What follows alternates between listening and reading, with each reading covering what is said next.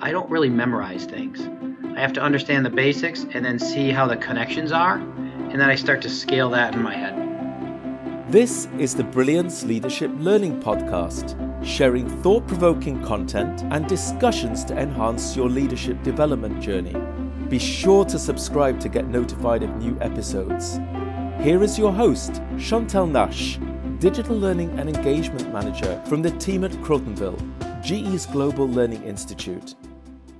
I think it's safe to say that technology is a hot topic in almost every industry today for one reason or another.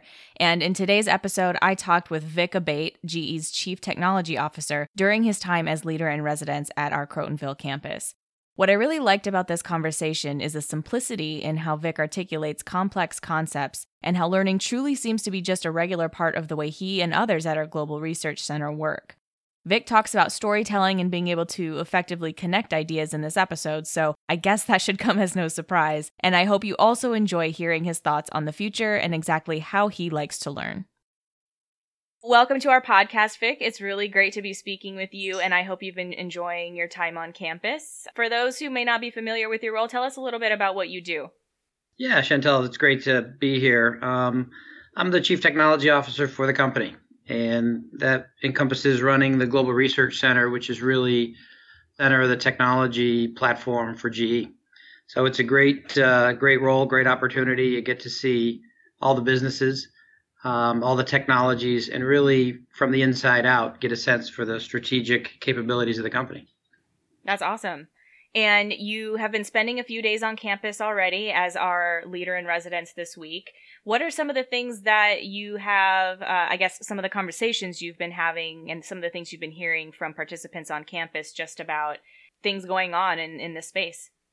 Yeah, I, would say um, I always love coming to Crotonville. You know, I've been with GE since 1990, and it's really uh, just an inspiring place. And as a leader in residence, you have a chance to shadow uh, multiple classes at various levels, and you really get a sense for the pulse of what's going on around the company. So it's a real um, privilege to be able to spend a week here, to be honest, and and just share ideas.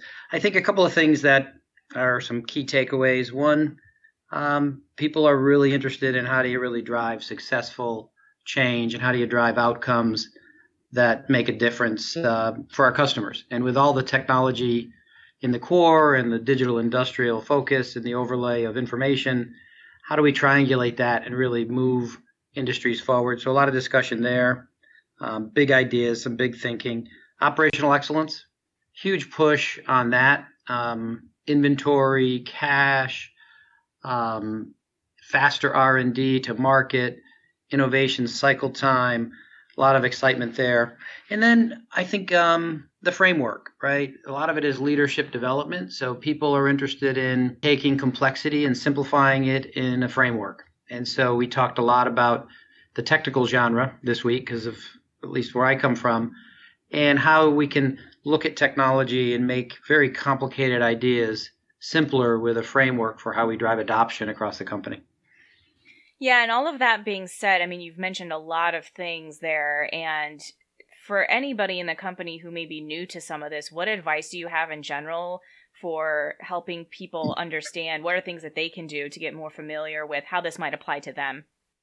Yeah, great um, question. And I think for everybody, you, you know, a key thing is um, really in your area, what's the context? And I call it um, N and N plus one and N plus two. So GE is really a high tech infrastructure company. And so there's a lot of systems of systems of systems. No one person really does it all. It's a network of teams.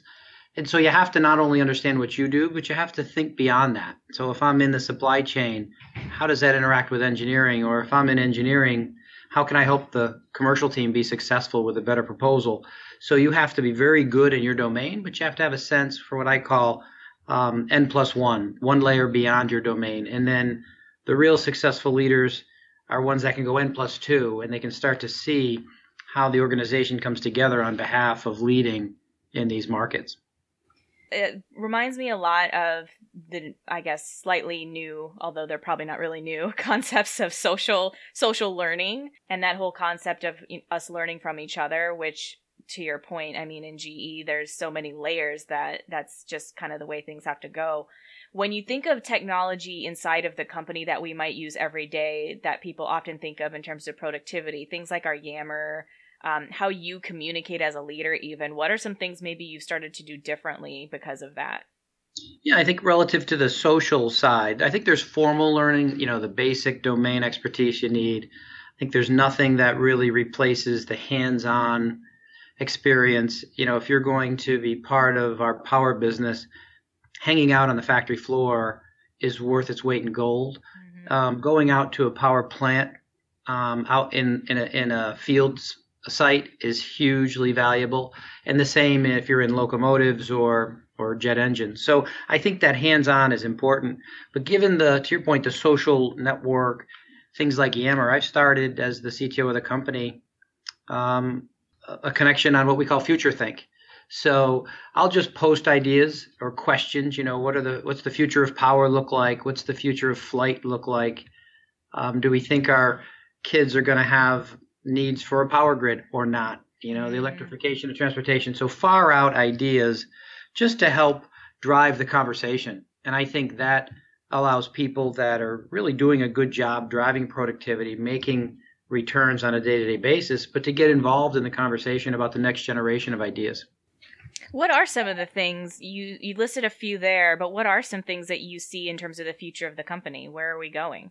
Chantel, I'd say the most disruptive technology of our time right now is additive additive manufacturing. And when you think about the ability to to transform the industrial space, additive manufacturing provides a tremendous um, angle to give the freedom to design engineers to do things they never thought they could do before. And when you look at the history of manufacturing, you've always had an engineering department that wanted to make things more creative, and you had a manufacturing department that said make it simpler. Mm. And they were kind of both right, trying to drive cost effective designs. With additive, you get the ideas without any increase in complexity because you're making the part almost part um, uh, weld pool by weld pool. It's in an additive process, and so complexity comes for free. And you no longer make the same parts. So instead of making 10 parts in a fuel nozzle, for example, all of those get printed as one. Hmm. And so it's a it's a whole new way to think. And I tell people in a very simplistic way, you know, you may take a fork, and if you print it, it's more expensive than if you make it traditionally. But when you print it, you get the knife and the spoon for free. Uh, okay. You can also print the place setting, and you could almost and you could print the whole dining room table. So all of that comes in one run, whereas before it was made piece by piece in a add in a subtractive way. With additive, it's a whole new way to think and design.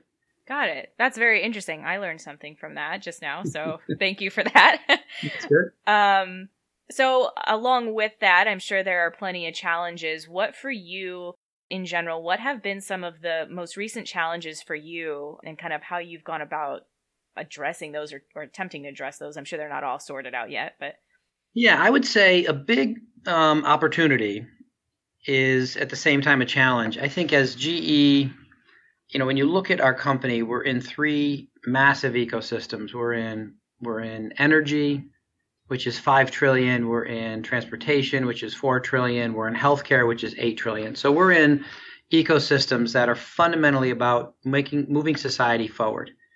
And how do we make um, how do we make it so our children can light the dining room table lower cost than we we did? How do we get it so our kids can go from New York to LA less costly than we did and more access and cheaper healthcare. That's our definition for success. So we're in ecosystems that are over 200 times the size of this company. And I think while that can be inspiring and exciting, it also can be overwhelming. So how do you help the 300,000 people in GE see, move, and create the future of those fundamental areas that society needs? And we all, what's interesting, we're our own customer. As we make the world yeah. more productive, we're our own customer. So a big part of the technical challenge in GE and at the research center is how do you help simplify all this complexity, help the company see and then move and create the future of these ecosystems. And I think a lot of that is is storytelling, it's It's trying to connect complicated ideas in a more creative way. And I think at the GRC, that's what we do. We have new labs around product management, new labs around variable cost productivity, and new labs around uh, uh, Forge, new, new ways to show the future of some of these things that just words by themselves don't do it. You have to demonstrate it and prototype it. And that's exciting because I think everyone in GE is, has a desire to shape the future. Right. And um, I like that a lot of this focus is for the society's good. And that begs another question that a lot of people talk about, which is along with all of these new technologies and processes, there maybe how, what's going to happen to jobs. So, what is your perspective on that in terms of the impact that this kind of stuff has on jobs? Yeah, I think um, jobs are going to continue to transform. And what I would say they've always transformed, but the time constant that they typically had to transform is just going to get shorter. So if you could be in a career for 30 years um, at one point in time, that may now be 10 years and then a new dimension. So I think it's going to put a premium on learning. I think it's going to put a premium on adaptation. And I think it's going to put a premium on interdisciplinary instincts. So, um, so for example, if you think about additive manufacturing, it's really a weld pool controlled by a laser and a computer with materials. So someone who knows how to weld will have an advantage at making that machine produce reliable parts. Somebody that's a computer scientist will have an advantage getting into an additive machine, and somebody who's done traditional manufacturing would. So all of those jobs that maybe would be disrupted actually can have a more interdisciplinary um, and exciting future to create more things as additive gets more adopted into uh, into practice.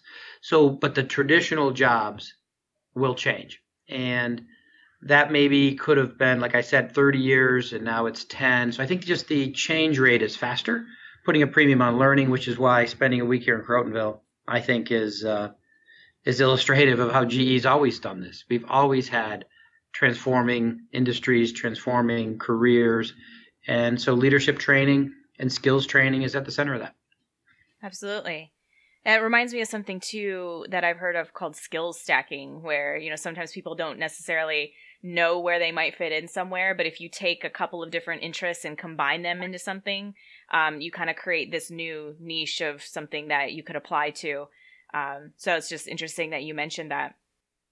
And I think that happens in R and D. Yep. We're seeing more and more less about one thing and more about interdisciplinary, and not often.